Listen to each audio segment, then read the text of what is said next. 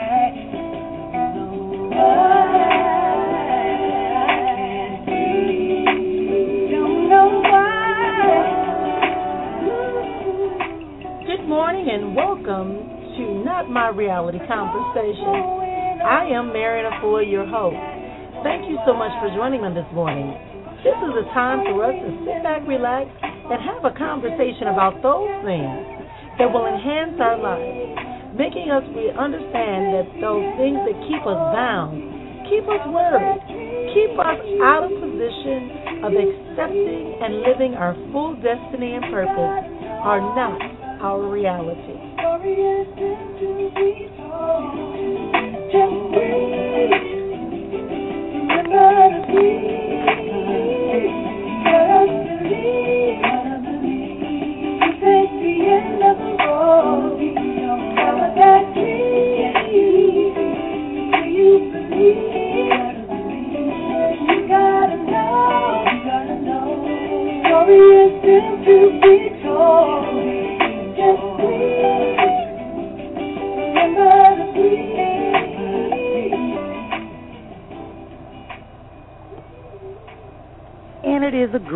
Today, everyone, thank you for taking time out of your day to join us on this beautiful, beautiful day, beautiful Tuesday morning as we begin to share and have some moments of conversation. Of course, I am Marrian Efua, and I'm awaiting my co-host, Bro. Guru. But today's show will be an abbreviated show because I misscheduled something, so I apologize, but I didn't want to cancel the show because it's important to be consistent. It's important to stay dedicated to that which you believe in and honor that which you have gratitude for. And I am grateful for this program and all of you that have taken time out for the last 3-4 years, I think 2009 since 2013, 4 years of coming out, sharing with me and listening with me and talking with me and laughing and giving me your encouragement. So I have to do this program this morning, but it will be an abbreviated program. I'm going to try to stretch it out close to an hour if I can. I'm running a little late, but we'll get it in, and we're going to make our points and make it known. So a couple of things before we get going. I wanted to remind everyone and thank everyone who joined me last week Thursday for the, success call that we did, success webinar, Raising the Bar for a Success webinar that we did on June 6th, and wanted to thank everybody for coming out. I know we had a few technical difficulties. It was my first adventure doing a webinar, but it worked out. Once we got it going, we had a great turnout, and I'm so honored. And just want to remind everyone that, you have until the first week in July, so actually the 7th of July, so 1 month from a teleseminar to get that discounted rate, and then it goes up for you for that mastermind that we're going to be doing in August. So keep that abreast. All right, so let's get down to business. Today I'm talking about reflections. Today we're talking about how we can become more of who we are. Today I sent out a message, and the message that I sent out was simply this. It was that we were going to talk about what we're grateful for. What are we grateful for, and how are we grateful? Even for those things that we may find ourselves saying, I don't want to have a reason to be grateful for that because, it's really an inconvenience, or it really bothered me, or it's definitely something I wasn't expecting to happen, and, it threw me off course and I didn't like it. But we can have gratefulness for that, because in that moment of us being grateful, thankful that we were given that opportunity, we can appreciate that we were forewarned, or that we learned of that deficiency, or that we learned of that fallacy that came our way.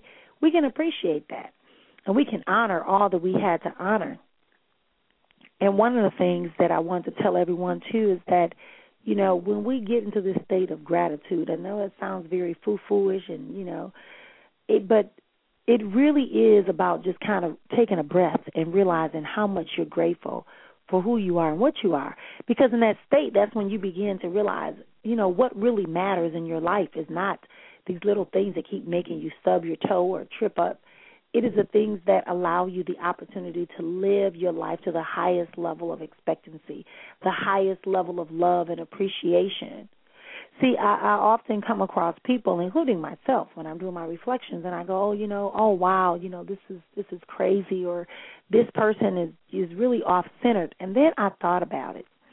If I'm recognizing that they're off-centered, I should be honored by that awareness, and then I need to adjust myself and or remove myself from that situation, because I want to surround myself every day with people who can honor me, empower me, and encourage me, because that's what I'm giving out to other people. That which you're reflecting, you want to give back out. You want to receive back. And how do you do that? By giving, by sharing, by knowing. In that existence of this state of gratitude, you can look at a situation that seemingly appears to be, one that is bringing distraught and disruption to your life, and actually realize what is the lesson that is actually sharing with you, or what is the thing that you can begin to value as a result of having this experience. Clearly, it is an opportunity for us to raise the bar in our life, and that's one of the things I talked about on last Thursday's seminar. It was truly, truly a great, great, great opportunity to really, even for myself, as I was pouring out, to kind of have like this out-of-body experience when I realized, yeah, that's right. In all that you were experiencing, you were placed in a situation that was able to springboard, but because you still didn't believe it, you were in such awe, you missed out on the opportunity. Like, I had to go through a thing, and I share this in transparency because I realized that in order to be a parent to my children, I needed to be a parent to my children. And that meant that I had to say no sometimes, and I had to set some restraints and some conditions to let them know how it's supposed to be, instead of allowing them to think. And so I realized that my children had grown up in a state of entitlement versus a state of appreciation and gratitude and honor.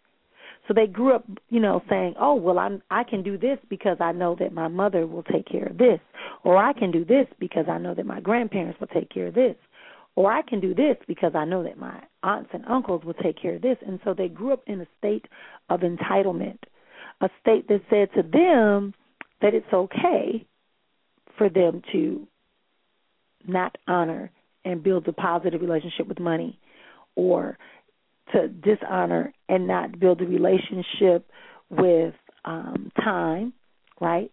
Because they didn't think about planning out for the what if, because they knew that they had access to vehicles, they knew they had access to our resources. So as I began to reflect, I had to say, not get angry at them for their actions, but begin to put some structures in place that allowed me to be a parent. So I became grateful, having gratitude for not only being a parent that produced these children who were honored with these treasures, but to be a parent that could easily say, it's time to say no. And be grateful in that, knowing that it was time to say no to them, or that it was time to put restraints on them. Right? No, I didn't go extreme and just cut them off. But what I did was I said, okay, here's how far I'm willing to go, and you have to meet me the other way. And if I find that you are not willing to meet me, or you're not consistently putting forth an effort, then I will stand still where I am. So they can get rid of this idea of entitlement versus contributory exchange or reciprocal exchange. Because when you don't function out of a state of gratitude and instead you function out of entitlement, because, you know, I heard someone say this recently, I want to say it was Mike Robbins. I may be incorrect. I think it's Mike Robbins, though. He said something along the line of, you know, as we continue to grow and evolve, we get this state of arrogance when we understand that we're connected to the one and we can manifest and visualize and bring forth, right? We get this state of arrogance, or this ego kicks in that says, okay, I know this, so I can do this, and this is what's supposed to happen. But we forget that, but in all things, we should be grateful and have appreciation for the times and for this ability. At this moment, we can get there. We can embrace all of who we are, but yet still remain in a state of gratitude. Just similar like I talked about with my children. So now when they are planning an event and they don't share with me their schedule ahead of time according to the time restraints that I and guidelines that I've given, then they miss out or they have to find an alternative. They may not like it, but you don't have the right to impose your difficulties, your choices on me. They chose to choose that. It's the little things that we get distracted by that make us believe that our life is so out of whack, excuse me, that our life is incapable of rising to the place where we want to be. I told everyone in my seminar on Thursday night, you know, some of us have a bar that's at our ankles and it trips us every time. And we just keep tripping over this bar, and we keep tripping over this bar. And some of us have a bar that when we start moving, it hits us right in the gut. It hits us right in the gut, and then we remember every failure we've ever had, and we keep hearing all the negative talk and all the talk that's telling us that we can't survive, we can't thrive, and we can't have success on every level of our life, and that we can't, you know, have healthy relationships, that we can't, you know, have a good relationship with money. And so it keeps hitting us in the gut, and then we keep denying ourselves, and we never get success. Some of us have the bar right at our throat. We're so close to raising it above, you know, that we can't do it. And then I said, I want to get to the place where we can raise the bar for ourselves, where we can stand upon that bar, and we can celebrate every aspect of who we are and every experience that we have ever had. That's what I said. Stand on the bar that once tripped you, that once hit you in the gut, that once choked you at your neck or made you bump your head against it because it wasn't up high enough. Now climb up on it and stand up in that highest place and celebrate who you are and what you have experienced and what you are contributing. Because believe it or not, every part of your success, every part of you is necessary and valid and valued and important. Nothing for you to be ashamed of, because in that moment you begin to have something to be ashamed of. That's the moment you deny who you are authentically. That's when you begin to deny exactly the goal and the message and the assignment that you have to shine your light, to share it with someone else so that they too understand it's just a journey and that really the light is at the end of the tunnel. The same light that was there when you walked in the tunnel is the same light that's shining on the other side of the tunnel. This is just a temporary journey. Oh, I'm getting all excited again, y'all. Yeah. Breathe that in for a minute. Let's think about that. How does that really feel to you? How does that make you envision your life different? You know, I realized that my life has a lot of greatness in it and has always had a lot of greatness. But for some reason, I got around people that wanted me to feel as if my accomplishments, my experiences needed to minimize my greatness in some kind of way. So they brought up the fact that I was a teenage mother, or they brought up the fact that, you know, I was a divorcee. They brought up the fact that I had multiple children, or that I was black, African American, or that I was a woman, right, or that I was young. All kind of things, that I didn't have a particular type of traditional educational path. But I have a terminal degree. I have the highest degree you can get in this nation. I think in the globe, there's nothing higher than a doctorate. But people made me believe that it wasn't good enough because of who I was.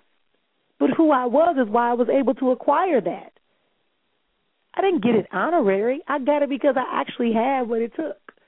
I wasn't, you know, I wasn't able to be on a stage with people that I've seen in magazines and heard on radios and television shows, you know, and they have all these books and their faces are plastic.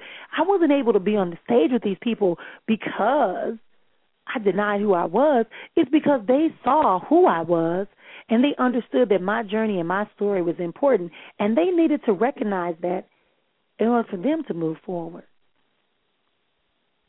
See, that's what it means when you're able to have gratitude.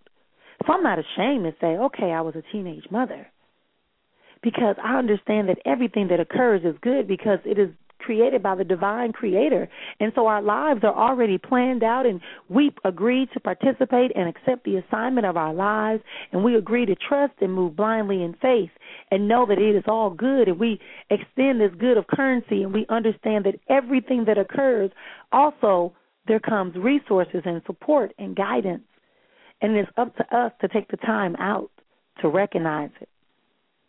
If that seems overwhelming, stop and take a breath. Let's seize the opportunities and possibilities of this conversation. This conversation is to tell you that you're not the experiences, but the experiences are making you who you are. That's exactly what I said. The experiences have made you who you are, and that's not a negative thing. It's only negative if you believe what they tell you. Those stories, people say that if you had a child early, or if you were once homeless, or if you were, you know, without a parent or without both your parents, or if you lived in a certain neighborhood, or if you are a certain ethnicity, that you are limited. We are not limited. It's just like a great dish. It has a little more spice to it, and it makes it all the better. Don't allow people to tell your story unless you contribute to it and that you know it to be true. Whatever you did, you made the best choice at that time based upon your experience. So now you can look back and you can choose again. You're confronted with this choice again, so you choose differently. You share differently.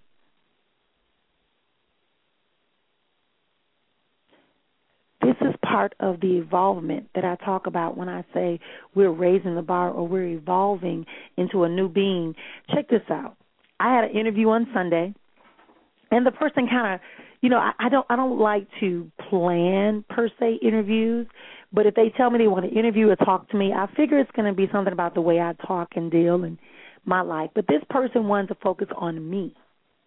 And so the person began to ask me questions about how I became aware of my gifts, my metaphysical, spiritual gifts, right, that I've been honored with. And I said to them, well, I've always had them.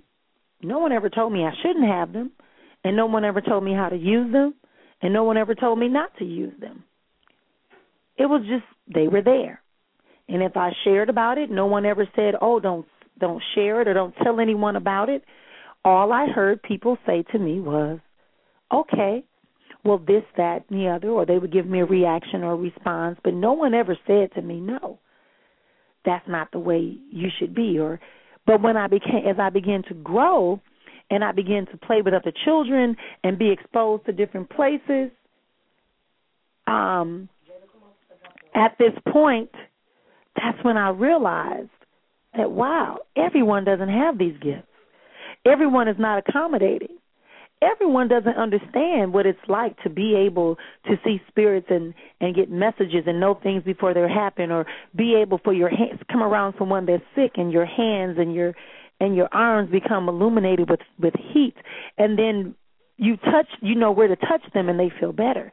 Everyone doesn't have that gift. Everyone's not able, so because people started saying, okay, something's wrong with you that you know that. How did you know that? What are you doing?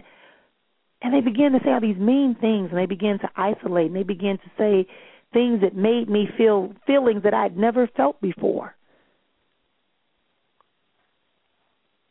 So as a result, I shut down, and I became very clandestine, very, very shy about sharing that part of my life. Or people that knew about it accepted it when it was beneficial to them. Right? They wanted me to tell them when it was something good about them, but if I had to tell them something that meant that I was warned about something they were going to do to me or had done to me or planning to do to me, then all of a sudden it was an evil thing again.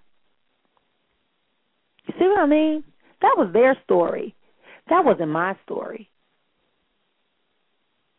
I realized in that interview just how much I restrained myself from sharing who I was and being who I was innately, who I was created and agreed to be, a contributing person to this world, a contributing person, a being, a vessel to share knowledge, wisdom, life, light, all of the above with everyone I met.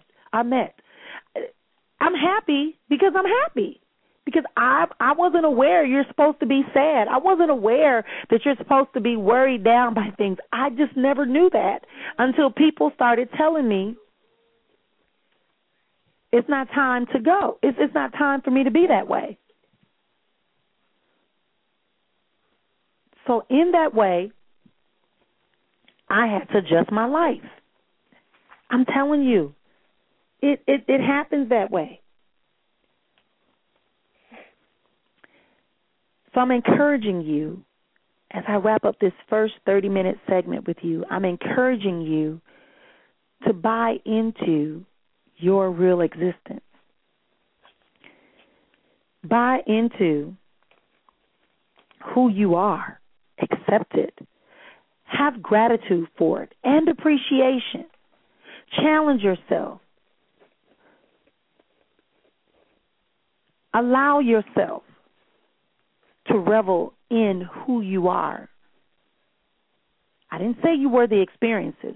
So whatever happened to you that you feel brought about these feelings, much like the feelings I got when people understood that I had these honors from the divine creator, you put those feelings in perspective, you bottle them up, you look at them, you reflect on them, and you ask yourself, why did I feel that way? And is that the type of feeling I want to have? And the answer is no, then you don't deal with it. You let it go. You don't allow it to be in your consonants. You don't allow it to be part of who you are. Absolutely. We're going to take a pause for a break, and we're going to do some commercial breaks really quickly. And I want to encourage you to take in a deep breath right now and think about who you are. What is your assignment?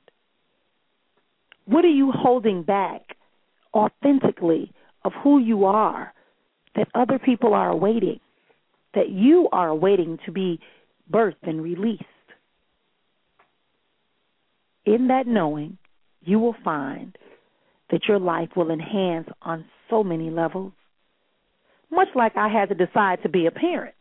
I mean, I was always a parent. I set rules, regulations, da-da-da-da, but I had set up also that entitlement concept with my children, or the lack of responsibility, the appreciation that is found when you deal with those who care and love and respect you and honor you. Let's take a quick break, and then we're going to go to the phone lines at 646-378-1135, 646-378-1135. Those of you that are on the phone lines know you don't have to dial in again. All you have to do is push 1, and I see that some of you have, and I'm honored by that. So when we come back from this break, which will only be about a minute or two, we're going to come right back, and we're going to talk a little bit more here on Moments of Conversation.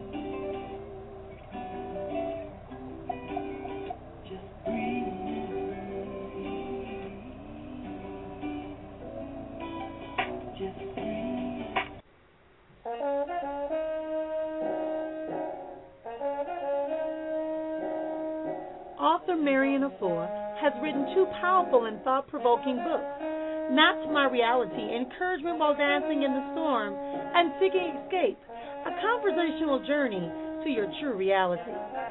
They both offer therapy for the soul that is filled with empowerment and offer a code of conduct for an enhanced life and longevity. These books are available everywhere books are sold, including Amazon.com and MarrianEfuaSpeaks.com.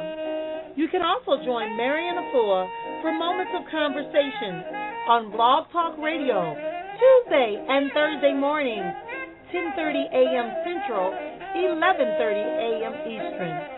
Marrian Efua, Not My Reality, and Seeking ESCAPE. 2 books that you don't want to let miss out on your next book club or book conversation. Tune in 5 o'clock p.m. Central, 6 o'clock p.m. Eastern for Doing Business Exponentially with Marrian Efua. Come learn the tricks of the trade to allow your business to become more than just a dream, but an actual reality of success, longevity, and definitely a legacy that people will remember. Monday night, 5 o'clock p.m. Central, 6 o'clock Eastern Standard Time, Doing Business Exponentially.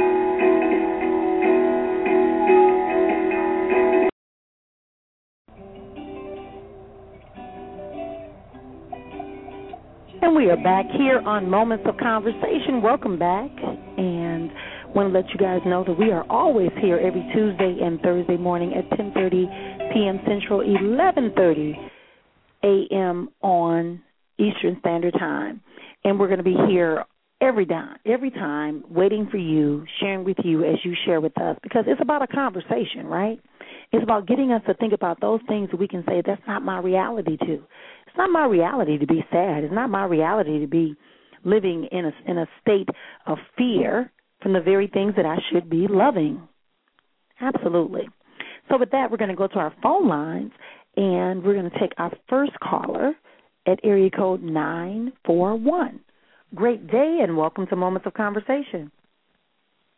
Yeah, this is Brother Sadiq. How you doing?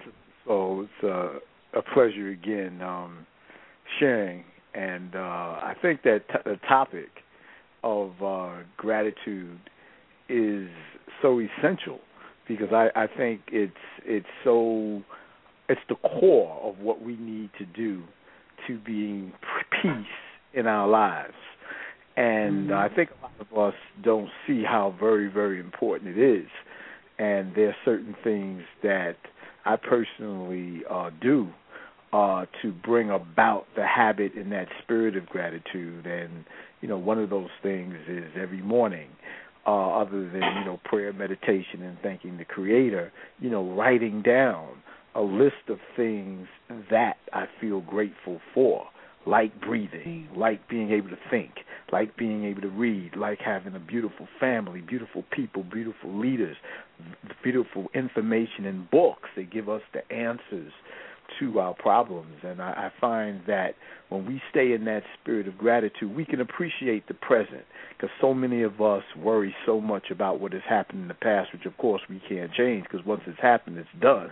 All we can do is learn from it And then so many of us worry about the future. And because we do that, we're not enjoying now to create a better future. So that gratitude thing, I've seen people or met people incarcerated doing 25 years to life and maybe never getting out, but found things to be grateful for, found a sense of peace even being incarcerated.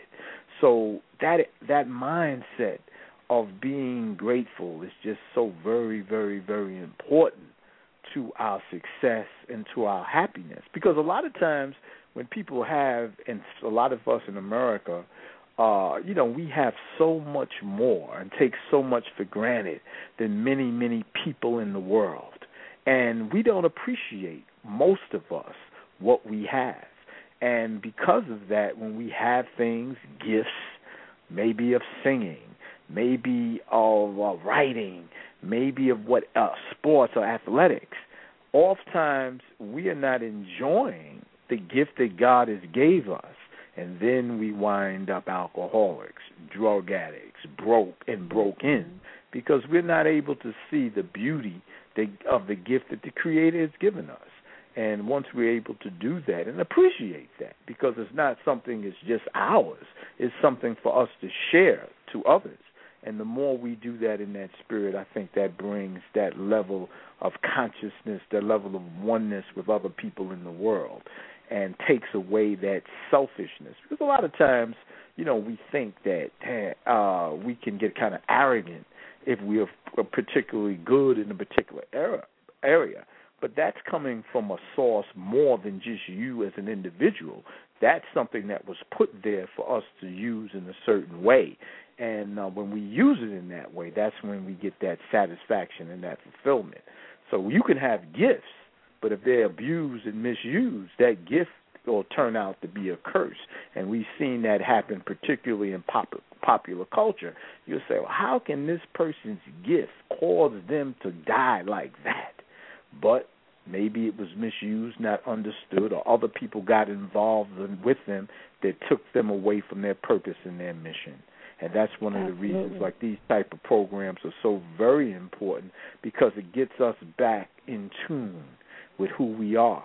Because if we don't know that, what our purpose is, who we are, what we're here to do, how do we define ourselves in terms of a soul and a spirit that's designed to make life and humanity better. I'm part of the essence of God to express truth on all levels and live truth on all levels. And like you said, sometimes when we look at things and go through things, and we may have done things in our lives that other people don't like and say, how could you do something so stupid? However, for us, it's a journey and it's a learning experience. And many of us will repeat some of these lessons that many people will say aren't good or failure until we learn the lesson. That's what they're there for. What could we learn from this particular decision that we won't do it again, and we can share with others so we can be a guide to them to do better? And that's what, the essence of it is about. And in my conclusion on that, I just think that, the more we give other people, the better we become. And I think that, that gratitude thing is a part of giving, because, a lot of times, we have things that we don't need. I mean, we have things that we're not using. It's a lot of clothes, a lot of shoes, even if it's a new suit, or things that we're not utilizing. We should give that away. You don't have to sell it. Give it and make space for more and more blessings. And not just on a material level, but it could be information. We have to give. And I find that, when I'm down, and we all go through, because the sun doesn't shine every day, and it's not 80, 85 degrees every day. You got rain, you got hurricanes, and life is like that. But the thing that gets me back on course is when I do something for somebody else, and I feel better about myself, and I know I've contributed to the growth of another human being. That makes me see my purpose again. So, it's about sharing and about love. And all our greats that we talk about. That's what they did, is give. We weren't concerned about how much money Martin Luther King had or whether he had a pair of alligator shoes or anything like that. We knew them by what they did and what their gifts that they gave to the world. And that's how we have to see, or Sada Shakur or any of our great worthies that are still, so many of whom are still here. You know, it's not their money, it's their contributions. And that's in that spirit is how we continue to grow and have a level, because that's what we're all striving for, is peace. You know, all the great ways of life, they talk about peace. And many of us do things thinking that's going to bring us peace. We think that if I got me a BMW or a Bentley that's with rims on them, that's going to bring peace. A lot of brothers think, well, if I have these 2-3 different women, that's going to bring me peace. But as we can clearly see, or if we have all this wealth, I hit the lotto, oh, now I'm going to have peace. But we see if you don't have it within from the beginning, that material stuff will bring you hell in your life, as statistics say. And we see that with a lot of our athletes. If you don't have it within before you get it, it's just going to expose more defects in your mind and your personality. But I don't want to, dominate. No, you're fine. You know, Brother Sadiq, I think you're fine. Yeah. And you know what? And you express so well, because you're absolutely right. You know, when we get to this place, and that's why it's so important, as I said when I was doing my seminar on last Thursday, and I realized in the middle of sharing in that seminar that, hey, girl, you were divorced with 6 children, right? You hadn't gotten your terminal degree, and you were on the stage with people who had been these are people I'm reading in my book to get my degree, okay? And they're asking me questions. They wanted my opinion. They wanted me to speak. But if I would have thought for a moment, wait a minute, you're, like someone said, you know, you're divorced with 6 children. What are you going to do? Da-da-da-da-da. Had I listened to their story and their expectations for my life, then I wouldn't be doing it. So I became humbled. And then in that humbleness, we become clear, because when you get humbled, and humbled is not necessarily a breaking down. Humble means that you are able to get quiet and assess and look at the grandeur of the life around you. Because then once you get clear about who you are, what you do, and what you are being called to do, that's when we regain that power you're talking about. And that's why I tell people, I don't strive to be rich. I'm already wealthy. I'm just awaiting the physical wealth that belongs with this wealth that I have. That's right. And that's in that knowing, that's where it comes from. That's right. And that's just very, very beautiful, because you know, first of all, I have, as I'm sure that you have when you live life, we meet many people at different levels of life and different levels of wealth. And even people that I've met that have wealth, the wealth hasn't made them happy. It's their vision, it's their purpose, living on purpose, that has made them happy. Even when we look at the life of these multi-billionaires, be it a Steve Jobs or Microsoft with Bill Gates, their passion for technology and creating is what drove them. It wasn't, they didn't have in their mind, I want to be a billionaire. Or that kid with the Facebook, his passion was what he wanted to do with that type of communication through technology. That's what brought in. So, you know, as there's a saying in the Bible that seek ye first the kingdom of God and his righteousness, and all things will be added unto you. We have to first seek our purpose, the good, to be in tune with who we are, be in tune with the Lord of the universe, and do the works that we're designed and made to do, and all those other things will come. But we do it opposite in this society. We're taught to get the money first, forget your passion, forget your gifts, go after that money first. And the people who do that crack up. They aren't happy. How many people are doctors and lawyers because their mother told them so, or somebody else told them so, but that's not what they wanted to do. They may have wanted to be a teacher. They may have wanted to be an artist, but other people discourage them because you got to get money. Now, obviously, in the capitalist society, you have to get that. But who's to say you can't get that by expressing your gift that God gave you? But if we don't have faith in that gift, or we don't have faith in that creator and that spirit in the creator that's in us, then we won't see that. I mean, when we look at the stars, when we look at the sun, when we look at the oceans and the beauty of this creation, why do we think that God won't allow us to have everything we need and more? It's just a lack of faith. It's a lack of being in touch with who you are. And this society tries to break your faith and your confidence in your mission, because and unfortunately a lot in this people in this society don't value service. They don't value teachers. You can see right now. Well, I mean, you got, and I'm not knocking police officers or correction officers, but in most states, they make more money than teachers who are molding the minds of the future. I mean, there should be amongst our most honored treasures, teachers, but they're looked upon in such a negative way because this society, they don't really honor and practice what they preach in terms of honoring knowledge and service. Because that's one of the things I try to tell young people as I volunteer and do things, even with my youngest son, get into volunteering. Step out of yourself and think of what you can do for somebody else. And when I speak to young college students that do that, they love the volunteering. They say, wow, that was such a great experience. But generally speaking, they're not taught to do that. They're just taught to go after yours, get mine.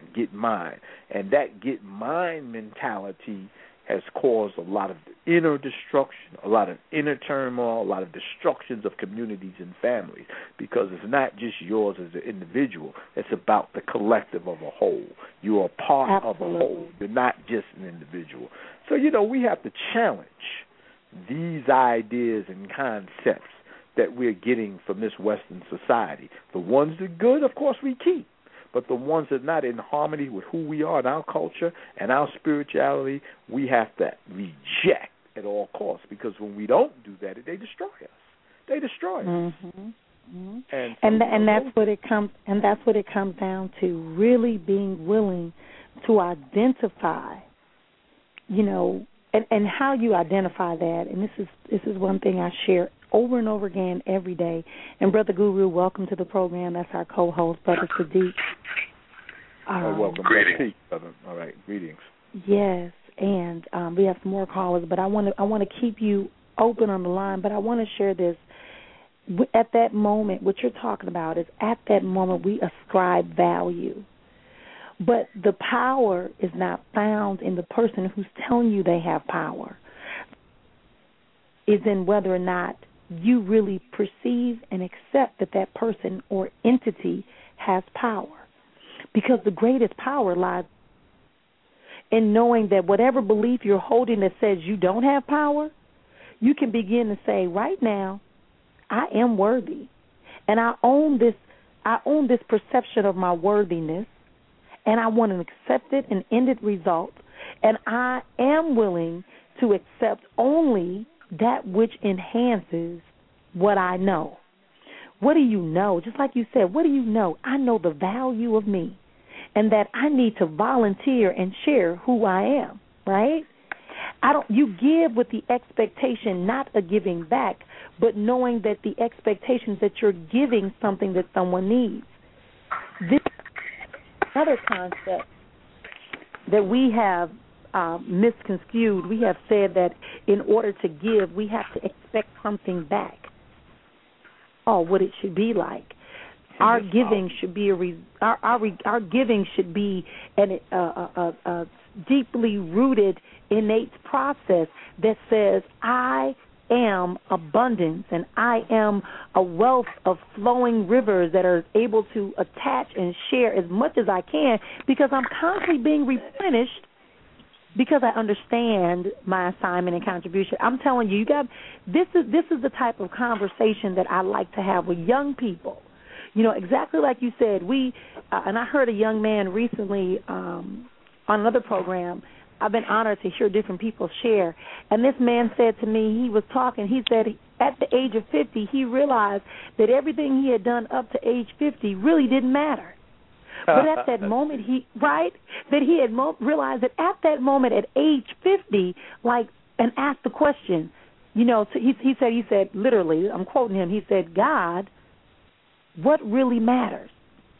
And he said the first thing that came was said, everything you think and has been told that matters, which was, you know, baby's got to crawl, baby's got to walk, baby's got to run, baby's got to start, you know, talking, baby's got to start writing, baby's got to start reading, baby's got to go graduate, baby's got to get married, baby's got to, right? He said, but whatever happened to, like you said, where's the passion in that? Where's the accepting that I have a gift that says that I have abilities to contribute to this world that will bring a healing, that will bring a growth, that will foster and create and allow new life to begin over and over again. So those of you on the phone lines, don't lose your way. I want to get Brother Guru in because I saw him saying something, so I want to get him in. Brother Sadiq, if you can stay on the lines a little bit longer, I'm going to bring in some more folks and Brother Guru. Oh, sure. We're going to by all means. By all means. Okay, and we're going to keep this conversation going because this is the honor that you find in gratitude. Gratitude means that you don't have to compete because you are already thankful for the observations and experiences. When someone comes in with information, even if you know it, you be grateful that it's a reminder of that which you've been given. When someone comes in with new information, you need to get quiet and become receptive to hear it and let it see if it resonates in your path right now, or is it in preparation for you to share and give to someone else. So, Brother Guru, did you have a comment, Brother Guru? Wow, I tell you, I don't even know how to put it to words. I heard you moaning. It's like you're walking. I got to go way back, like the brother was talking about, back to our parents. They're walking through the woods trying to get to the house. As you come through the clearing, you see the smoke from the chimney. As you get closer to the house, you start acknowledging and remembering the last time you sat in front of that fireplace. You know, and then you're sitting in front of the fireplace when you reach inside. The reason why I'm saying that is we know all good and right things when we come into the physical, or even before we reach that physical plane. Mm-hmm. But when we are drawn into the physical plane, we forget. And the things that we learn and experience as a child growing up into adult is really where I feel that the confusion begins. But overall, we do have that higher spark eventually that reminds us that these things I have, regardless of what they are or how little they are, they're not really just for me. Mm-hmm. Once we become clear and free, we acknowledge that those people who are hoarders and selfishness, that so-called 1 or 2%, they won't allow themselves to remember or to feel. That's why it's easy for them to be selfish. At least that's how I feel. You say, brother. That's deep. Thank you. See, this is why Brother Guru is my masculine balance on this program. Y'all see that? Y'all see how he just came in there just so smooth, so mellow. Your brother, that's some good stuff, brother. Thank you. It just came to me by what you both were speaking to. You know, that light and energy that you were sharing. That's what that dialogue drew out of me. So I want to thank you both for that because it also helps me to remember the things that I need to sweep up or, you know, pull the carpet out from over. And, you know, we all have things we need to work on, you know. Mm-hmm. And I just want to thank both of you for this moment. Praise be. Yeah, I want to thank you too. That was beautiful. No, go ahead, brother. Go ahead. No, I just wanted to thank him for that because I think it's and I'm not going to be long with this, but the ability to feel, that's so mm-hmm. key. And that's our gift. That's a gift, to be able to feel, and that's what the best of our people have brought to the world, ability to feel, because when you enslave a person, you don't feel. When you lynch a person, you don't feel.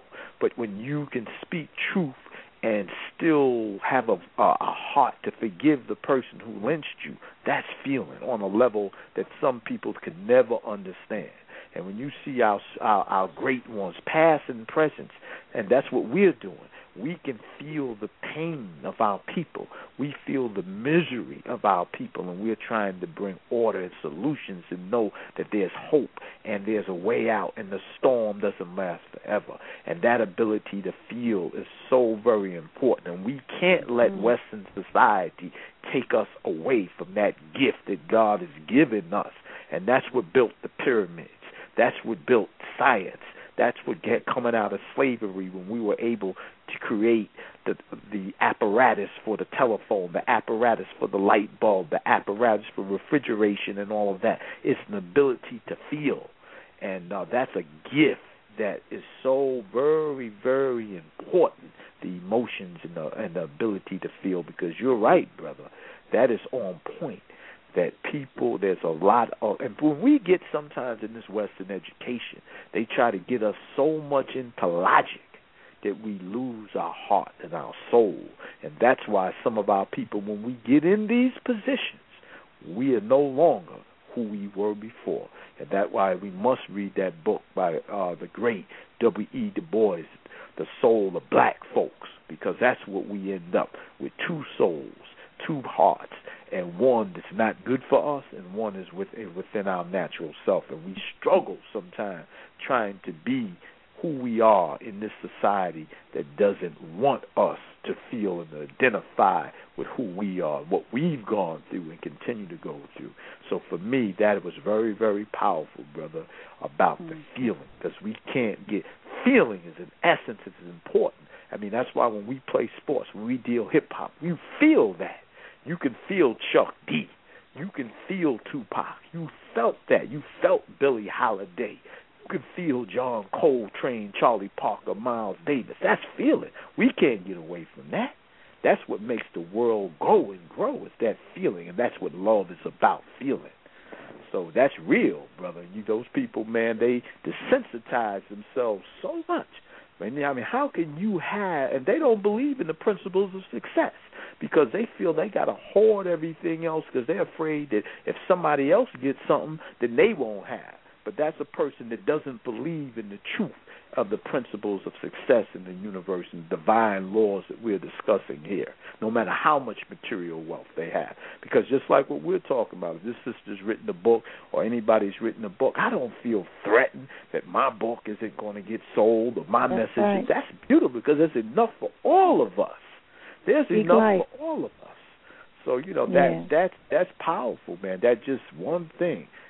They forget to feel. I love that, but I don't want to dominate. Go ahead. Let's get in with some other calls. Yeah, you know, I'm going to get this other caller in here, but you hit it on the point, because that's important, because, and I'll bring that up after this caller about, I'll share a little bit more about the feeling aspect of how that heals us on a metaphysical level and a plus exists. Great morning and welcome to Moments of Conversation. Yes. Am I on? Yes, you are. Go ahead. Yes. Love, peace, and greetings to you all. This is Brother D. I know this voice. I know this voice. Hey, Brother D. How you doing, sister? All is well, for real. Fantastic. I have Sadiq on the phone. I don't know if you... I have Brother Sadiq on the phone and Brother Guru. Oh, yes, brother, what's going on, Brother T? Brother Sadiq. Brother Guru, I've been listening, and I just want to share a little something, hopefully to inspire folks out there listening, because I can pretty much give a testimony on what it feels like to not be able to follow a passion or something in you that you feel you can share and want to share and help others. Because myself, I'm in a position where I have this job, and it doesn't allow me to do the things or give me the time to do the things I would love to do. And one of those things is getting involved in mentorship, getting involved with our young folks, and whatnot, and It almost makes me feel that I'm in prison, and it makes me unhappy, you know, because it's really strong in me to want to share and take part in our young folks' lives. And it's not all about the money. You know, money is not, and as y'all said earlier on in the show, money is not what's solving. If that's not within your spirit, to do what you want to do, and it's that, and over the years I've come to learn that, I'm not chasing money. I want to do what I feel I want to do, and that is to help people and our young folks. And it's a constant battle, and I'm out here every day trying to change up what I can change up, But it's going to be a process, and I want to share. I want to help folks. I want to learn, and that's where I'm at. So, in essence, what I'm trying to say, if you have something in your spirit, follow that. Don't chase the money, is what I'm getting at. So, that's what I would like to share today. That's beautiful. That worked out. And you was on point, because I often talk about with people. They say to me, well, how did you get here? And I say, listen, this is how you know what your passion is. This is how you know what you should be doing. That's the thing that every time you get ready to do something, a portion of it pops up. It's just bubbling inside of you. Men, you know you can get pregnant, man. You're already pregnant. You're pregnant with your passions, your visions, everything that needs to manifest. You too are pregnant. So when you start getting those kicks that are in your gut, just like much I talked about earlier, about you're constantly getting hit in the gut, you're constantly feeling that there's something moving, that there's something more that you need to be doing. When you talk about this mentorship, when you talk about being able to share the words that come to you, the information, that's telling you, that's reminding you of your assignment that you agreed to before you even got here. That's so right. In that moment, men and women, we get this visceral response that tells us, I got to do something. So you'll find yourself being a talker when no one else is being a talker. You'll find yourself having young people flock to you every time you're in an event or in a community, and you'll find yourself thinking of the groups of people that you are assigned to and creating things and providing it for them. Because your passion, your goals, your innate purpose has to manifest. It has to be completed. Your assignment doesn't go away. When people talk about how they're feeling ill, they're feeling sick, and I'm back to that brother I heard, I wish I could remember his name, but he's like 80-something years old now, right? And when he talks about being 50 and realizing what really matters, and he says he realized it's okay that no one else understood that he was okay with them not understanding what he was doing. Right. Did I say that too fast? It's okay that other people do not understand nor support the fact that you know what's important. That's right. That's right. Right, because your assignment.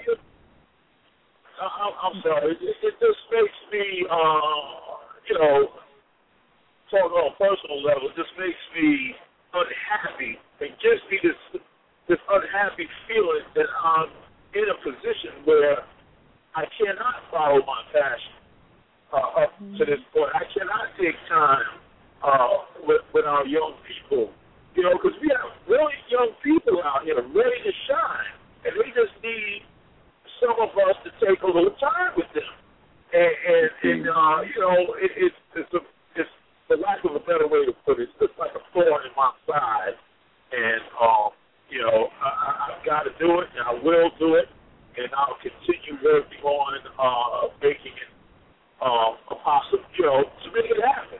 I'm gonna make it happen, and it's already happening. That's right. Brother, I'm going to suggest to you that, see, I told you words are very important to me. And I find that it's so true, because even as a little girl, I've shared, like I said, the interview I had Sunday just revitalized me, revamped me for a new level of energy. And I know those of y'all that had listened that said I was only going to do an hour. Okay, I misspoke. The flesh spoke. not the divine presence. Okay, so we're going longer than an hour, but I wanted to share that words are important. And I heard Paul Roberson say something similar, and then I kind of changed it, so I don't remember his words. But my words are, we must liberate ourselves from a language that no longer bears the weight of our true reality. And what I mean by that, if your reality that is being brought to you is that you need to share your voice, and there's an urgency in you to share your voice, then begin to share your voice. I'm telling you, I've been exposed to so much.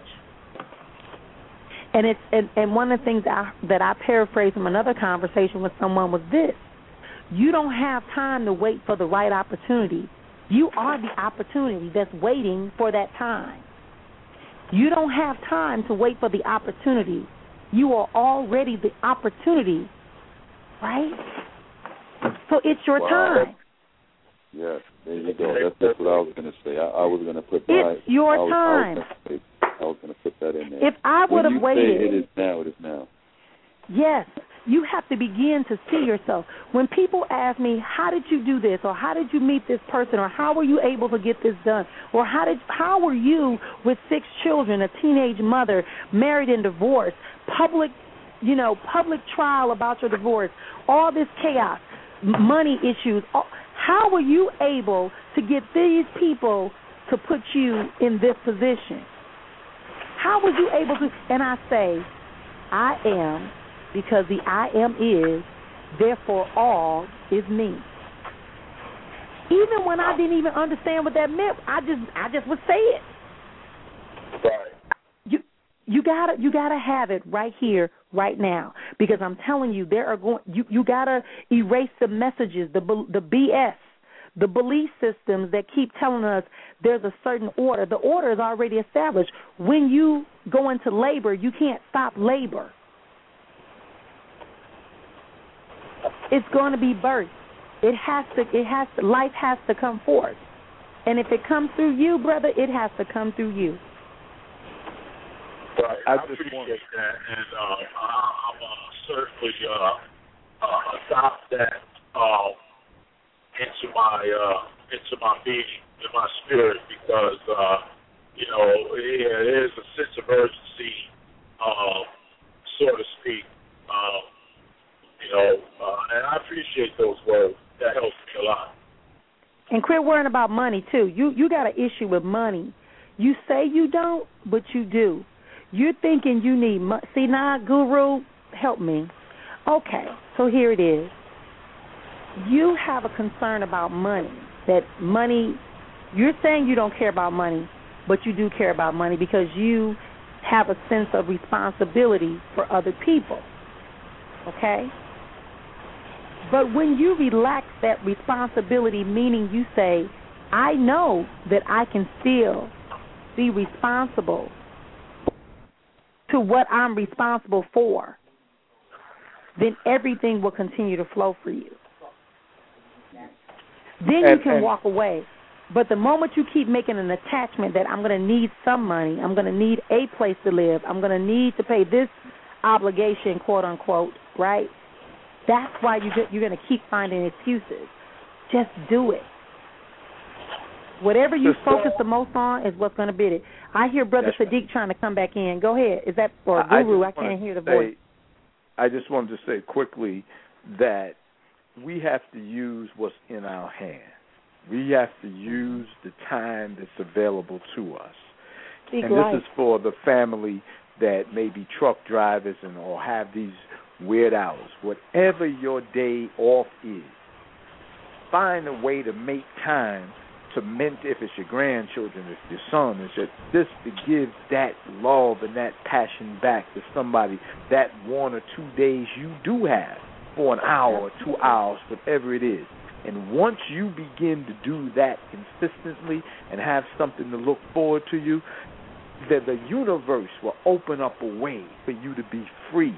But we have to begin to start where we are now, because if we're saying, or whoever it is, that we love this, this is our passion, no one will know until we do it. So we have to take it out of the thought process stage and into the doing stage, Because many of us have great ideas that we die with because we don't do it.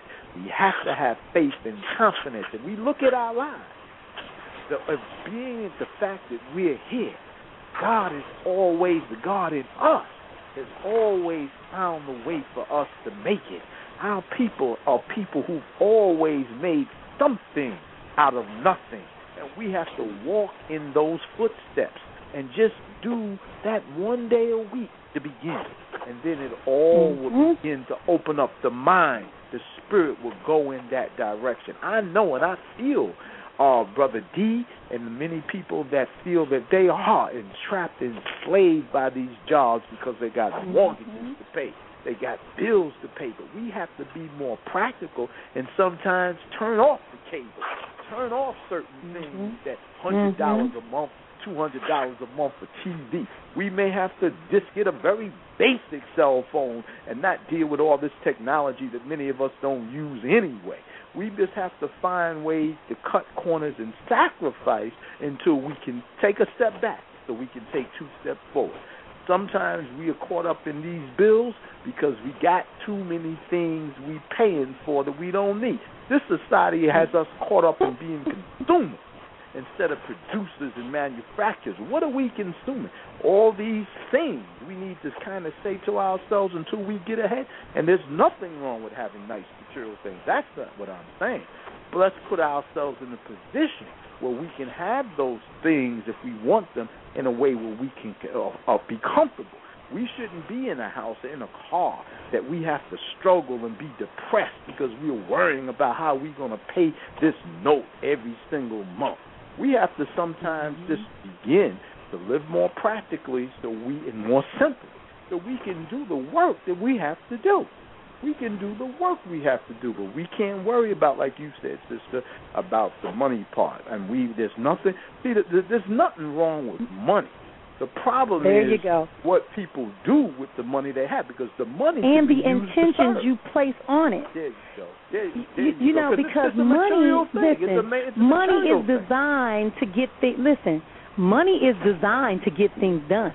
Money is an exchange of energy or an intention. That's right. If you're hungry and you have money, then money is designed to purchase or barter with someone. It's an agreement. The paper itself means nothing. And when people say to me, I don't want to have money, or money is a problem, well, listen, with more money comes more problems because people have a negative relationship, and I use the word negative.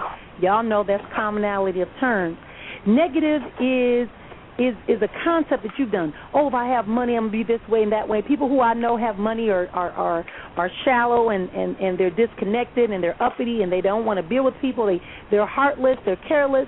However, that doesn't have to be your reality. That's right. You have to understand that money is not the problem. That's people's mindset and intentions. So if you want to say that if you are in need and you know that money is necessary to barter and exchange to get your goal accomplished, to manifest your vision, to have success in your business, in your personal life, in your family life, in your community, in the lives of others, to impact the lives of others, because everything we do first must benefit us and then allows us to impact the lives of others. So money allows that opportunity. I often hear Guru call it currency. It's a flow of energy. So if you understand that, then you don't have to fear that, which is, come on now, you with the divine presence inside of you is more prevalent and more promising and provides more guarantees than that piece of paper you're trading. Or that alloy that you're trading. Don't fear the money. Don't fear the money. Don't fear your success because it's going to lead to you having money. As the brother said, material things mean nothing if you don't value and respect them. They will go away. That's right. Create a positive relationship. We haven't learned how to, as I said earlier, we have not in my journey, I realized that I repeated for a brief moment in my life the stories of other people about me. I realized that in recognizing the feelings that people had about me having my gifts and abilities, including my intellectual ability, that I would downplay it because people didn't like the fact that I would know things intellectually as well as spiritually. So as a result of that, I began to dummy down and downplay and minimize myself while I upheld someone else in their position. But that wasn't my assignment, so it didn't last long, right? So when you begin to develop something inside of yourself and recognize that it belongs to you and it is your assignment and only you can do it, understanding that when you begin to set the goal and give the energy, when you begin to heighten your awareness of what is important to you and then add the why that's important and then submit the energy to that, your intention, what is your focus? What is your real why of why you want to mentor these children? Why is your why of why you want to feed people and have a business or a restaurant or a catering business? What is the real why you want to be in a marital relationship? What is the real why you believe there's a soulmate awaiting you to get you prepared for your twin flame? What is the why that tells you that you are going to have business success or that you are able to bring a message that is going to liberate people out of their bondage mentally, emotionally, physically, and spiritually? This is what we're talking about here today. In having a state of gratitude is the foundational level of that. I am worthy to have money. I am worthy to, my value is that someone would want to invest in me. My value is supremely contributory to other people. Therefore, they want to honor me. And so I live in a level of abundance. If you come to my bank account, you'd be like, well, Marrian, don't even have money. But it's not about the physical money, but it's about the fact that I can be asked to come somewhere and speak before thousands of people because someone who had the honor first said to me, I need you to be on stage with me. They need to hear what you have to say. That's what you look forward to. Don't run from the money. The money is not the problem. You heal from within. You heal the peace inside of you that is blocking you from accepting your value and your worth. Heal the piece of you that's telling you that you have this evil intention once you get money. Heal the piece in you that tells you that a person that has money is cold and heartless. Heal the piece of you that tells you that you mismanage money, or that you're going to lose it all because you're going to give it away, or that people are going to take it from you. Heal all of that and just be. Oh, let's stop and breathe. Right? That's the reality. That's the reality. Breathe right here into that knowing and that realization of what the default setting is in your mind that makes you believe that you are unworthy to have gratitude first for yourself, for your life, for your contributions, present, past, and future, for the experiences, present, past, and future. Whatever the blockages there are, you need to be grateful for. Be grateful for this conversation. Go back, listen in the archives, those of you that are listening, and I'm telling you, I know I tell you this before, the gloves have come off because I understand that in this moment of me moving forward, I have to have someone to come behind me. I got to have somebody who's going to catch me when I need to lay down, but keep moving. So get to that place where we can exchange that. Y'all, we're going to take a quick momentary break. I got Brother Guru on the line, Brother Sadiq, Brother D. I'm telling y'all, this is an awesome thing. It's about gratitude. It's a foundational lesson, but it's also about how do you get to that state of gratitude? How do you get to that place of recognizing your value? I've learned something from someone recently, and I'm good for activating it. It says, let me get it right before we go to break. It says, what you see is what you get. If you see no time, then there will be no time. If you see a problem, there will always be a problem. If you see conflict, you will always have conflict. If you see pain, you will always have pain. Breathe on that while we take our momentary breaks here on Moments of Conversation. Y'all better breathe. I hear y'all over there holding your breath. Come on and breathe with me as we take this break until here on Moments of Conversation.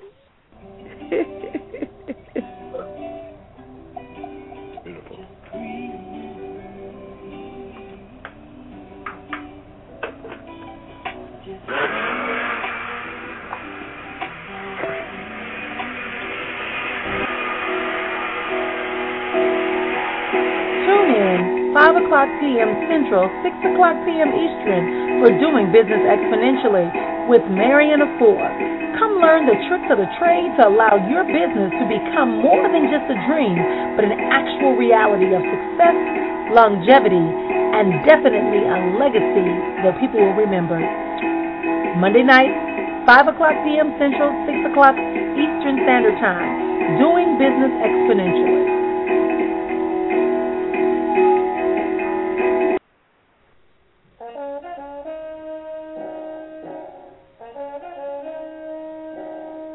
Author Marrian Efua has written two powerful and thought-provoking books, Not My Reality, Encouragement While Dancing in the Storm and Seeking ESCAPE, A Conversational Journey to Your True Reality. They both offer therapy for the soul that is filled with empowerment and offer a code of conduct for an enhanced life and longevity.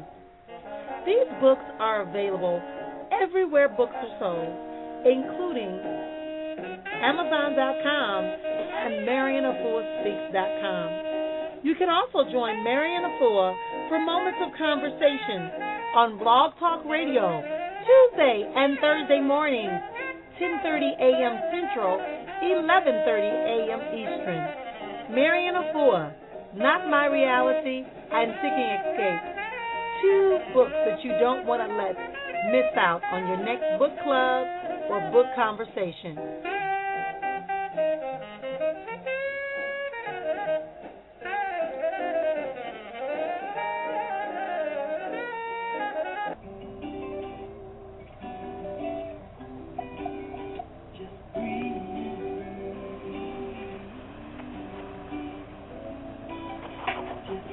And we are back, y'all. We have been talking today with some phenomenal men.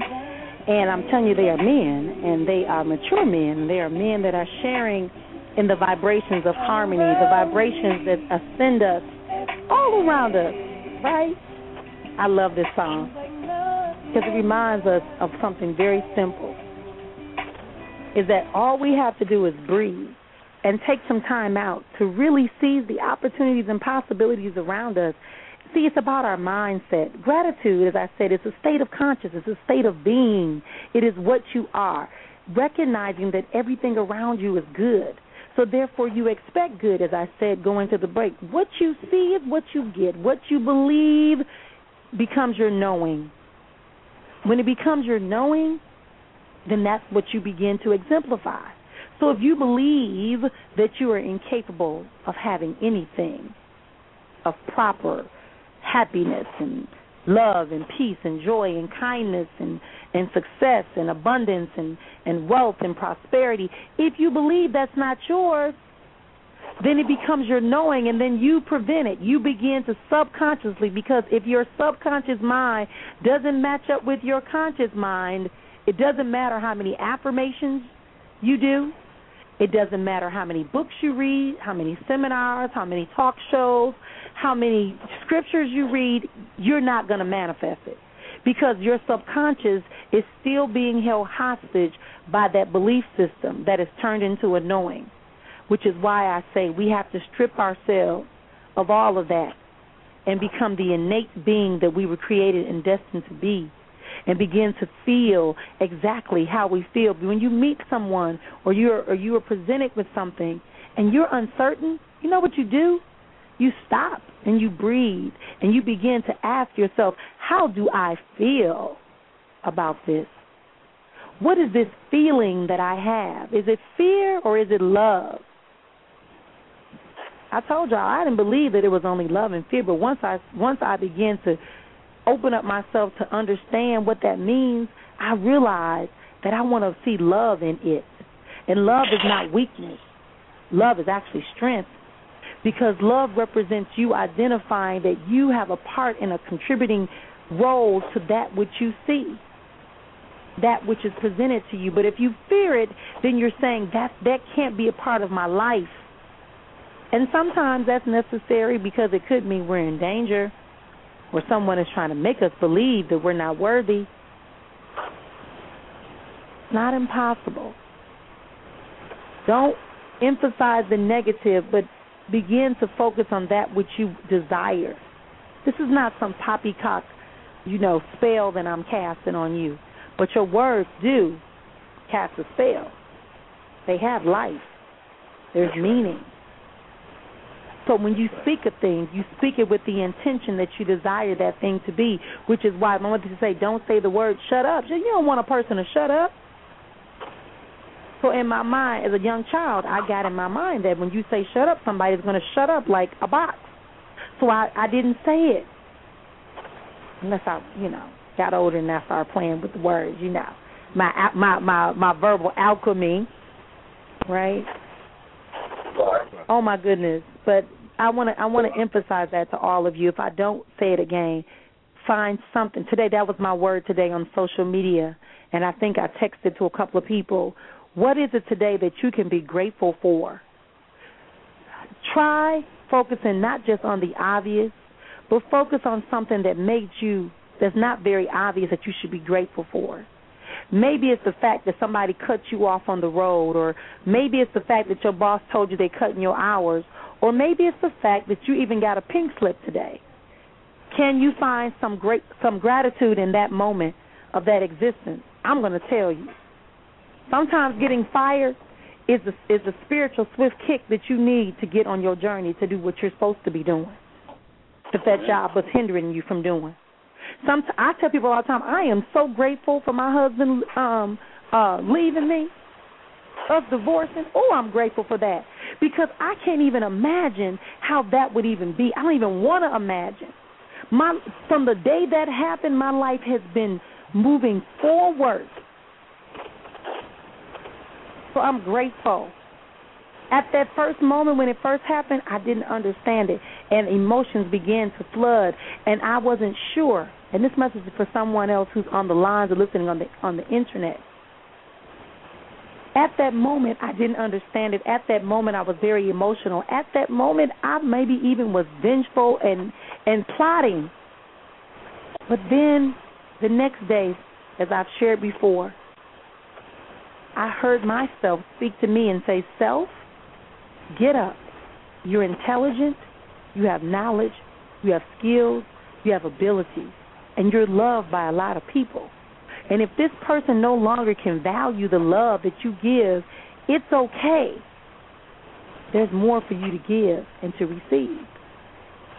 And from that day forward, I was able to move forward. I called that person up and I said to my ex-husband, I forgive you for everything you've ever done to me, and I'm asked that you do the same for me, because I really do want you to be happy, and if this is what it takes for you to be happy and for us to end in love, then let's do it. Huh? Powerful. Oh, go ahead.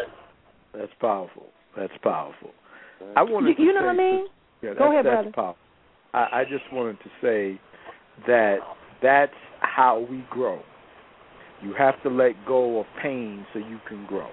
And that's the power of forgiveness. It's not just for the other person. It's for you, because when you hold on to anger and vindictiveness and meanness, you destroy yourself, because the person not even thinking about you. So we must learn. With the power of forgiveness, it's not doesn't open us for another person to abuse us. It opens us up to grow and to learn and to take ourselves to that next level. And finally, I wanted to say, because I thought what you said, and I'm saying this to us and to people, money is good. Wealth is good if we use it right. Wealth for Madam C.J. Walker had her hire a lot of people to be able to prosper. Wealth in terms of the Nation of Islam in its heyday hired a lot of brothers that came out of prison that didn't know a way to make it. Wealth, if it's used to build schools and institutions to help uplift people, is good. Now, wealth just to buy 4 and 5 cars you don't need, that's another thing. But when we're talking about using the gifts that God has given us on this earth to expand and to benefit humanity, That is absolutely good, because we're going to need that wealth to establish the things we're talking about in this world. So it's just a matter of how we interpret it. But we shouldn't look at if we are, that money is something that's evil, is unless we plan to do evil with the money. But we want to be an example and read books and read about people who in that past and current who've used their wealth to bring a lot of good in the world. And that's the spirit we want to take. We don't want to take on the spirit of that, like the brother mentioned, guru, or we don't feel. When you have a lot of money, you should be able to feel and want to help other people get it too. That's the beauty of having the wealth and the money. And it's nothing, and the universe is set up where those type of things in material way, everybody's open to it. But those special gifts of spirituality, those special gifts of understanding, those are for those who are willing to do that inner work. And so, brother, and everybody, brothers and sisters on that thing where we've been taught off times from my parents and other people that something's wrong with money. No, the people that have had the money that we saw were the ones that were the problem, not the money. So, again, we want to be able to feel that we deserve everything of good, because we do. And everything of good comes from the source. So, yeah, let's be careful about, the things that we think about these various things, because we don't want to have a poverty or a lack mentality. We want to have an abundance of mentality in terms of wealth, in terms of education, mentally, spiritually, on all levels. We want to feel full on all those levels, not just one. We want to have balance, spiritual balance. But that forgiveness piece that you talked about, sister, in terms of what you said, that is powerful. And when I had to do that with my first marriage, in terms of just letting it go, that's when I began to feel healed and a better person, because I couldn't change the evil and the things that happened, but I also wouldn't allow that to interrupt and mess me up for other situations that may occur. So that's very, very powerful. A lot of us don't know how to do that. We want to hold on, and we want to beat the person up and pay them back. But you can't put somebody in the mud without getting mud on yourself. So is it really worth it? What are you doing? What is it worth putting your energy for the few days that we have on this planet trying to pay somebody back for something that they may not have known any better because of their lack of development, their lack of spirituality?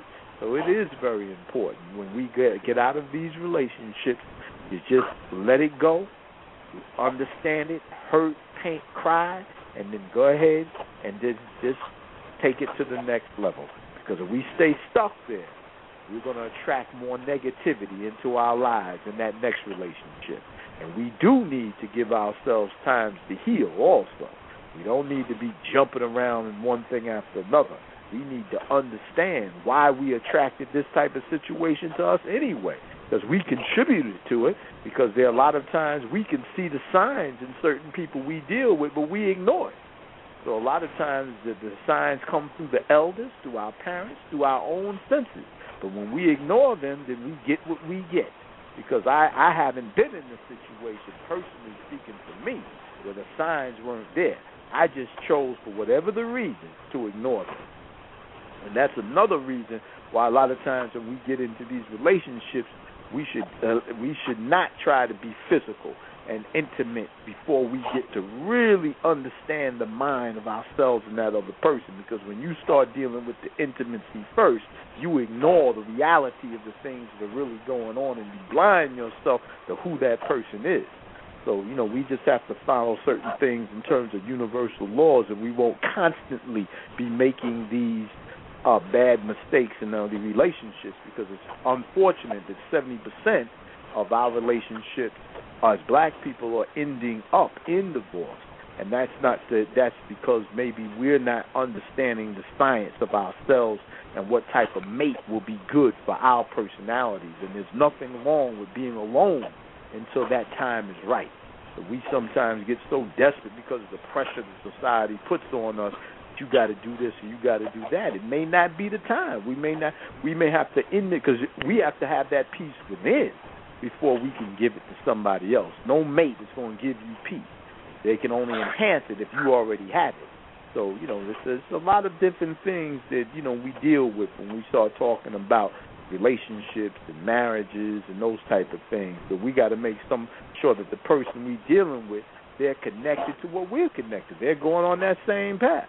They say, oh, no, like attracts. Why attract to somebody that's not going on the path and the journey that you're trying to go on, or if you're not willing to at least go on that together, you know? So it makes no sense. And you're not going to change an adult that doesn't want to change. So we should never go in these relationships thinking that we can change this person. No, they're who they are. And if they want to change, then we can do that together. But we can't go thinking, I'm going to change this person. They need to do this and they need to do that. Why waste your time doing that? You know, we got too much work to do on ourselves, you know. But, yeah, you know, that's yeah, I want to jump in here because I am at work, and I just wanted to thank you, Sister, Brother Sadiq, Brother Guru, for those words, because honestly, I almost got a little defensive, but, you know, I got to learn humility. I got to change my definition of responsibility. This is why shows like this are wonderful, because, you know, life is a learning process, and I'm here to learn. And I know these words are spoken to me out of concern and the willingness to help. And, you know, I've said before, you know, I'm here to learn. I'm here to share as well. And what I can learn, I'm trying to learn. I don't have all the answers. I'm the first one to admit that. And when people take their time to try to help me to see things a different way, I appreciate that 100%. And thank you again. And I particularly like that that the way you said that, Brother Sadiq, about take the time I do have, make the best of that. And the door is still open, and I'm gonna put that on the forefront, and okay. I appreciate that. And I'm gonna have to sign off right now because I gotta do what I gotta do right now. And this is a wonderful show, a wonderful topic, and I can't wait to be on to get in and listen and share and these. You know, the topic, this is excellent. Doing a brother. Thank you, Brother Sadiq. Yes. Before you go. Thank you, Sister. And thank you, Brother Guru. You're welcome. And I know you're thanking the guest also, but before you go, I just want to say this to you. Just like you said, the word responsible. Break the word down. Sometimes the words we use, just like the Empress said, words are spells. But responsible is a good word. Break it down. Responsible. You are able to respond to an action before or after. You don't react. You respond. Okay? Right. Always break the words down. Number two, the people that come your way that in your spirit you want to assist in some way, young or old, you're a busy individual, as we all are. We wear many hats. So exchange numbers with that person, and you could call that person. They can call you, and you could talk for 5 or 10 minutes, and they could marinate whatever you say, and you could marinate whatever they say. Meanwhile, you're still going on with your life, and so are they. Okay, number three, when you get a chance, get a piece of paper and map out the things that you need to do more than you want to do. You assess how much money you need to maintain yourself and save money so that you can be more of an assistant. And this is most important, I feel. Before you go to bed, you write a question down on a piece of paper. When you wake up, or if you wake up in the middle of the night, you will probably have that answer to write that down on that piece of paper. But when you wake up the next day, write down what's most important in your mind when you wake up. Now, it's not exactly easy to do that sometimes. What I mean by that is because we forget. We wake up, we start running and things like that. But if we get up, sit on the side of the bed, we'll see that pad or whatever, or even maybe our mind will prompt us to do it.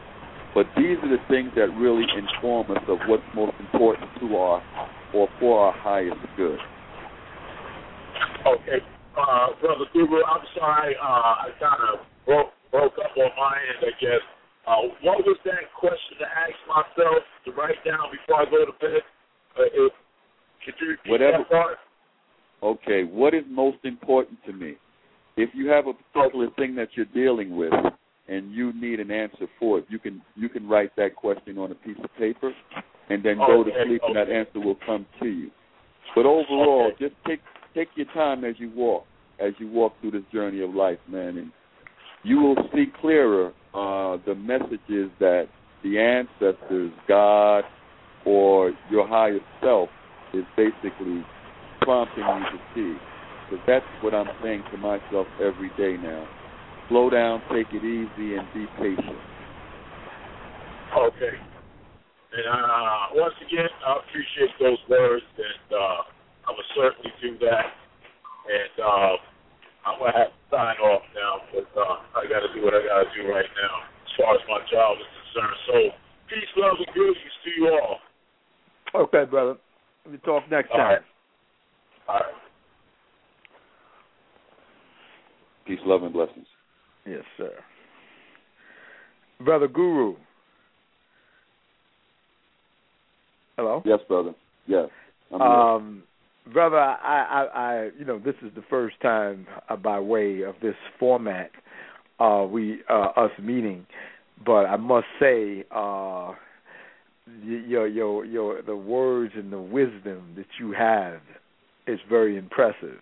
Because, I do, as I'm sure most of us do, have experienced a lot of different things and heard a lot of different things, done a lot of reading. But, you don't maybe have a few words, but the words that you say, man, I just want you to know they're powerful. Man, you're able to make it very concise and to the point. I mean, the two things I take away, what you just said, because I wrote that down for myself, because that's real. I remember it was Saturday. I misplaced my credit card. And I said, nope, before I cancel this, I'm going to find this in the morning. I'm going to find where this thing is. So I slept on it. And then I said, let me go and get these receipts and think about where I've been over the last couple of days. And lo and behold, the place I call would happen to be Trader Joe's, and that's where it was. And that was like maybe Wednesday, because I hadn't really used it since then. So that thing of putting down, and that's just one part of what you were saying, just putting in your mind. And so let your conscious, your subconscious or unconscious evaluate, and the answers will come. And that's for things like I said, with losing something, which is very simple, but even in terms of, like you said, what's important. Because when you ask that question, it's going to be an answer there. And once that answer's there, we have to be prepared and do, and work on that answer and do what it says. Because that's one of the things that I've learned that a lot of us have gotten away from, is being able to listen to that voice inside. I'm not talking about no voice that, no magical, spooky stuff. I'm talking about that inner guidance that we all have. And this is a way, what you're talking about, the way I get, what I get out of it, as a way of disciplining ourselves to hear and listen to ourselves. Because a lot of the things we pray for and ask for, the answers are there, are coming. We're just not in tune and listening to them. And, that's what I found to be the case, because a lot of the things that I've come up with, I say, wow, I've kind of heard this before 10, 15 years ago, and I just didn't really hear it, even though the answer came. So that's powerful, brother, because doing this stuff when you go to sleep and resting on it, letting our minds marinate on that type of stuff, that's how we begin to really, really make some strong, meaningful progress. Yes, indeed. And you said, yes, what it is. It's a remembrance. because we are all connected more so spiritually than physically. So that river that flows in and through all of us has all the answers. This is not our first time playing this game called life. This is not our first time on this playground called life.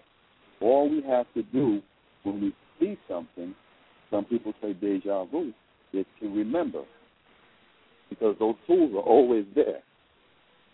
Yeah, that's deep. That's deep. That's deep. That's powerful. That's powerful. Well, you know, this is the beauty of this type of program and this type of conversation, is that, you know, as we share, you know, we're also talking to ourselves so we can grow. Because one thing I tell people all the time, never be intimidated by anybody. I don't care who it is, because there's not a person alive that doesn't need improvement in some area in their lives. There's not a person alive that can't be a better father, a better husband, a better son, a better something. You know, so this type of stuff that we're talking about, it's about, brothers and sisters that are listening, it's about self-development. It's about self-healing. And there's always plenty of room to grow. None of us are finished yet, as long as we're on this planet. We're not finished yet. So this is good, man. And one thing, too, that's really good, a lot of times, you know, what I like about listening to the Sister Soul and you is that, you know, we all have probably read books on the mind and metaphysics, and, you know, dealt with a lot of different people who talk about these things, and usually European, and nothing's wrong with that. But I always get something more powerful out of it for me when I hear it coming in a certain way from us based on our experience. You know, so it's always good, man, for us to share in the family, to listen to each other, because that's usually where we're going to find most of the solutions that we'll be looking for, because our reality in many ways is a lot different than other people, even though there are some maybe universal connections. But we have a very unique experience here in America. So, you know, so when we deal, we're coming from a perspective that's talking about us and where we're coming from. And in that experience is so beautiful, because the world marvels at our experience. The world marvels at our poets, the James Baldwin, the Maya Angelou, our thinkers, our speakers, our musicians. So we have to be grounded in believing our truth. And our truth is a profound truth, and it always has been that way. But a lot of times we are geared not to trust and not to believe and not to respect who we are, you know, and that's why even in terms of business or money, those things you were saying, Sister Soul, are powerful. We can't program ourselves away from getting money, and a lot of times we do, and it's passed on a lot of times from one generation to another. We can't allow ourselves to program ourselves to reject wealth or reject anything, for that matter, that's good, that could be used for good. So, you know, it's these things for me are very inspirational, and I think the thing is that gratitude piece, which was the foundation of the program, is that, you know, once we are able to be grateful for who we are, what we have, and what we have to give to the world, we will begin to be in accord with our mission, and that peace and that happiness will come, and the things that we're looking for will come. But the number one thing is that we have to remember we're here to serve. We're here to help, ourselves, but certainly other people as well. And we get away from that service part of it, we lose a sense of ourselves, because like the brother said, which is real, we're connected spiritually more than we're connected physically. And for every problem that there is in the world, collectively we have an answer, whether it's poverty, whether it's starvation, whether it's droughts. There's enough things and resources in this world to satisfy all those things if we have the will, the heart, and the feeling, as Brother Guru taught, to care about those people. Because when I see these people, I can't feel full if I know my brother or sister is starving. We all hear these things about the universal laws or the universal principle, love thy neighbor as they love thyself, love your brother and sister as you love yourself. But are we really doing that? Or do unto others if we have them do unto you? Are we really living that? If we'll just live those basic truths, this life we have will be a lot more enjoyable, a lot more pleasurable, and we'll get a lot more fulfillment. And we must always share and serve. And that's how we grow. That's how we learn. I mean, and even when we talk, the more you read, the more you study, the more you share with others, the more understanding you get personally. So even in the act of, as much as we could eat, and sometimes many of us overeat, but there's a certain joy when we go to the bathroom and let it out. The nation of us. So well, all right now. I mean, I don't think it sounds gross. But no, but you're right. And, you know, Brother Sadiq, one of the things you... is so powerful. Yeah, it is. Yes. You know, when you were talking, I wanted to just get this out, and I want to say, you know, this is a perfect example of today's program because actually, you know, I have some place to be in about another... 45 minutes or so we got enough time. But I misread the time. They said they wanted to talk to me on the phone at a certain time, but then they wanted me to be there. They wanted to get some things straight. So I misread the email, and I got on the program today and said, I'm only going to be on for an hour, maybe 30 minutes, okay? But then my phone line started filling up, right? And then the Spirit said, go back and reread. See, but I said, I began by saying I'm grateful to have this venue to be able to share since 2009. You know, I'm grateful for the interview. I'm grateful for as I tell people all the time, you know what, y'all, you and Guru have me topped because y'all read. Y'all are avid readers about things like metaphysics and the, you know, I read history and I read history. I've read, you know, life stories, right? But I never really got a chance to read about a lot of things. So a lot of things that come to me are innately, right? That's my gift from God. But I'm grateful for the two of you. I'm grateful for Brother D and all the callers that are on the line, even though they had their finger up, but then came back. I don't know if y'all heard all the dinging that was going on in the background. That was people saying, I'm going to reserve my question. It just got answered. I'm not going to make my comment. They just said it, right? So wow, I'm grateful. Yeah. So I'm grateful that all of us were able to come together because I wanted to be able to let this be a venue, to have a conversation, to let us know what things are not our reality. And one of the big things I talk about all the time is fear. Fear is not our reality. Exclusion is not our reality. Discontentment is not our reality, right? Lack is not our reality. Confusion is not our reality, but what is our reality is to be able to flow freely. All right, Guru, and no, you're not getting a song, right? But it's to flow freely in who we are innately. And people take that in the wrong way. Like you said, we are spiritually connected, interconnected, and we are a divine manifestation of the divine creator of all that ever was, is, and shall be. So I don't have a right, you know, and I'll go into my last bit, which is this story that came to me. I don't have a right to talk about your path, the way you're on your journey, because I have my own journey, and we're all going to the same place. So it goes like this. There's a mountain, and these two men believe that if they can get to this mountain that they'll be able to, this just came to me the other day. So they have to get to the top of this mountain, and then they'll have everything they desire. They believe that everything they need to be who they're supposed to be and have what they're supposed to have is on top of this mountain. So the two men who live on opposite sides of the mountain begin to climb this mountain. As they're climbing this mountain, they hear the other person on the other side, and they yell out, and they say, who is that? Where are you going? And the person says, I'm going up the mountain. One man took absolutely nothing. He just started his journey knowing that he needed to get to the top of this mountain.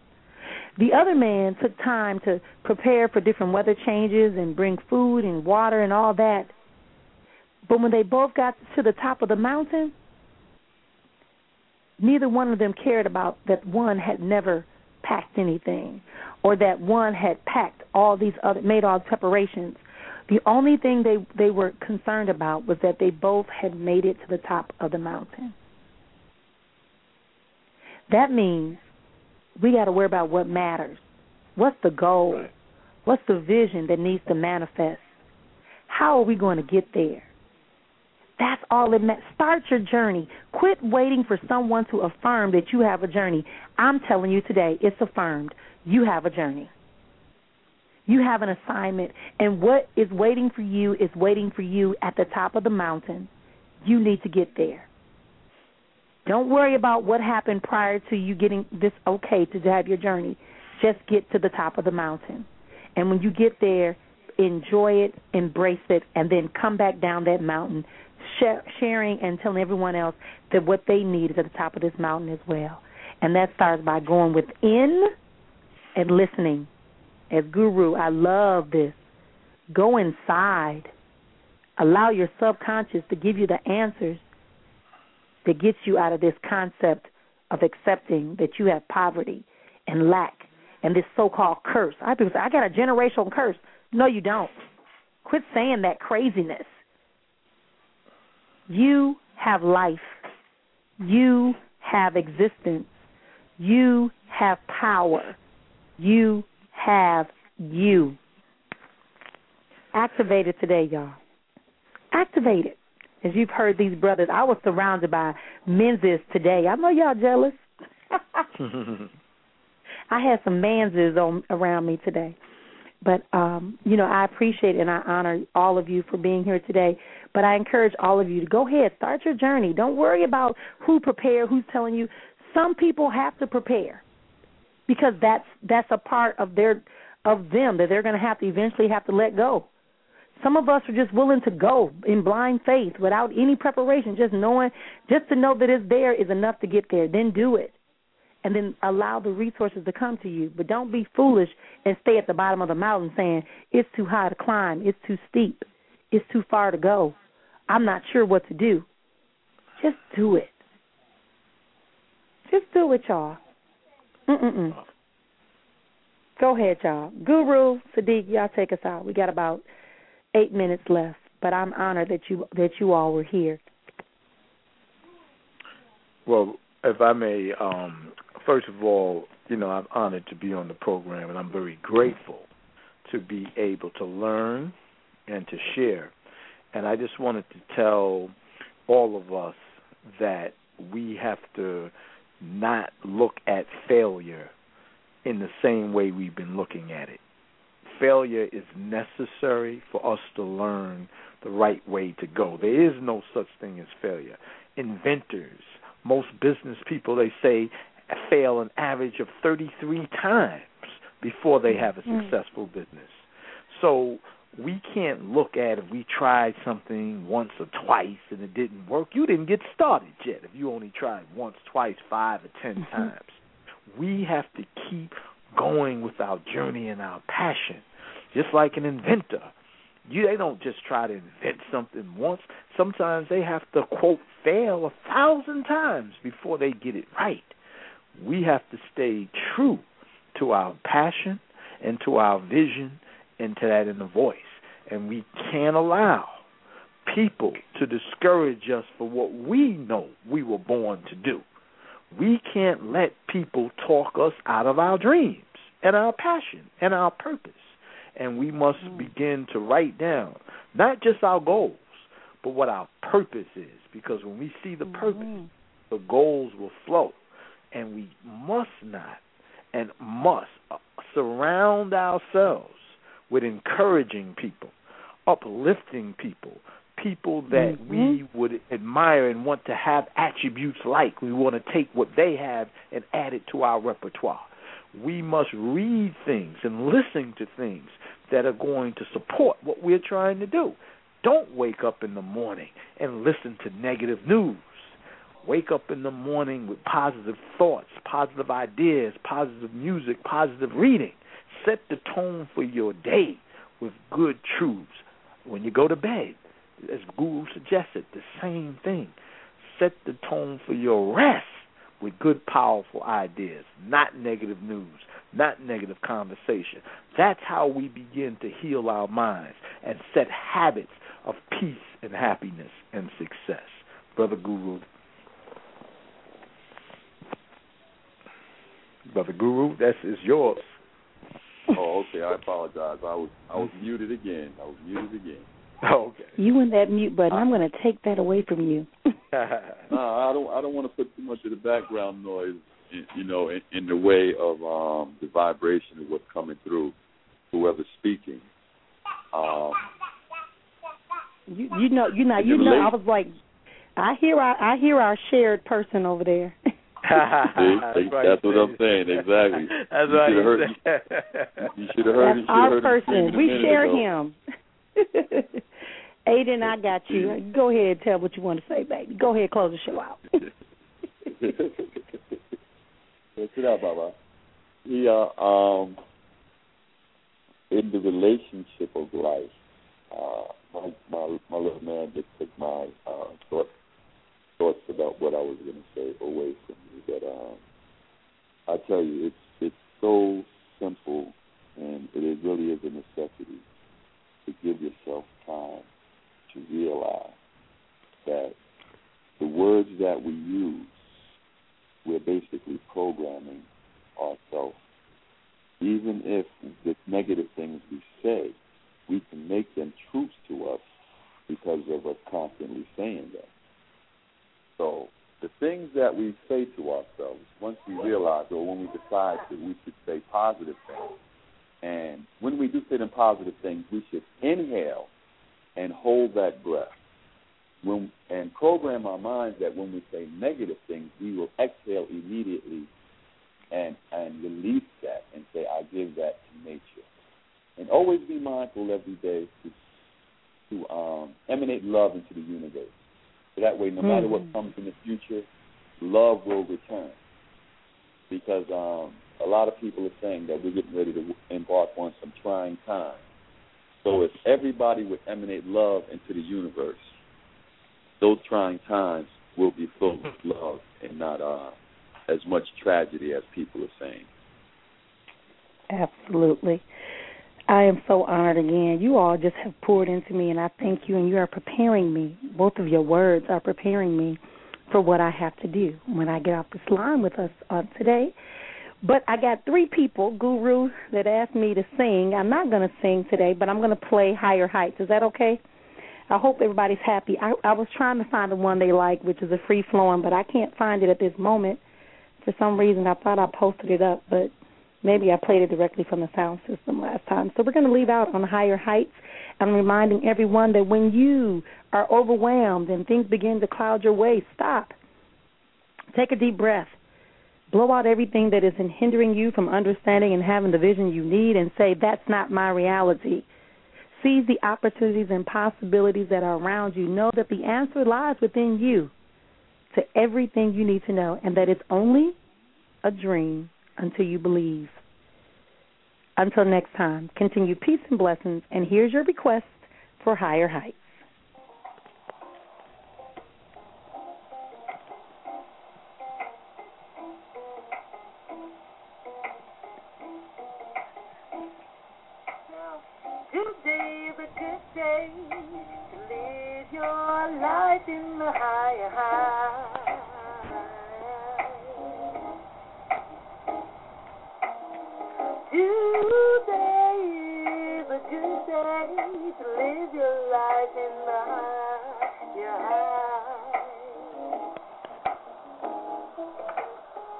Embracing the divine, encouraging your mind, being all that you can, because you have the I am inside. You can do all of this, embracing your happiness. Ah, today is a good day to live your life in the highest high. Yeah. Higher high, higher high. Today is a good day to live your life in the high, high.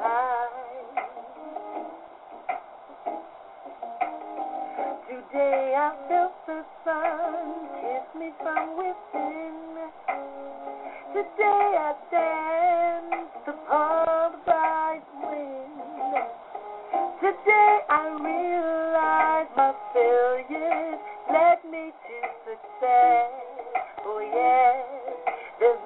nothing but the best. But today is a good day to live your life in the higher high.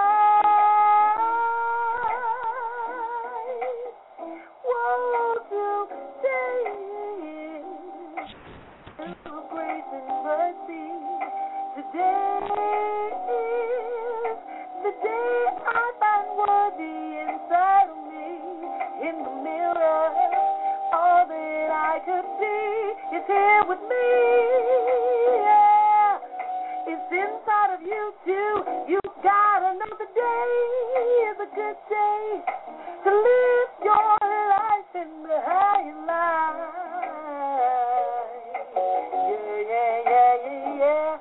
Today is a good day to live your life in the high life. Today is a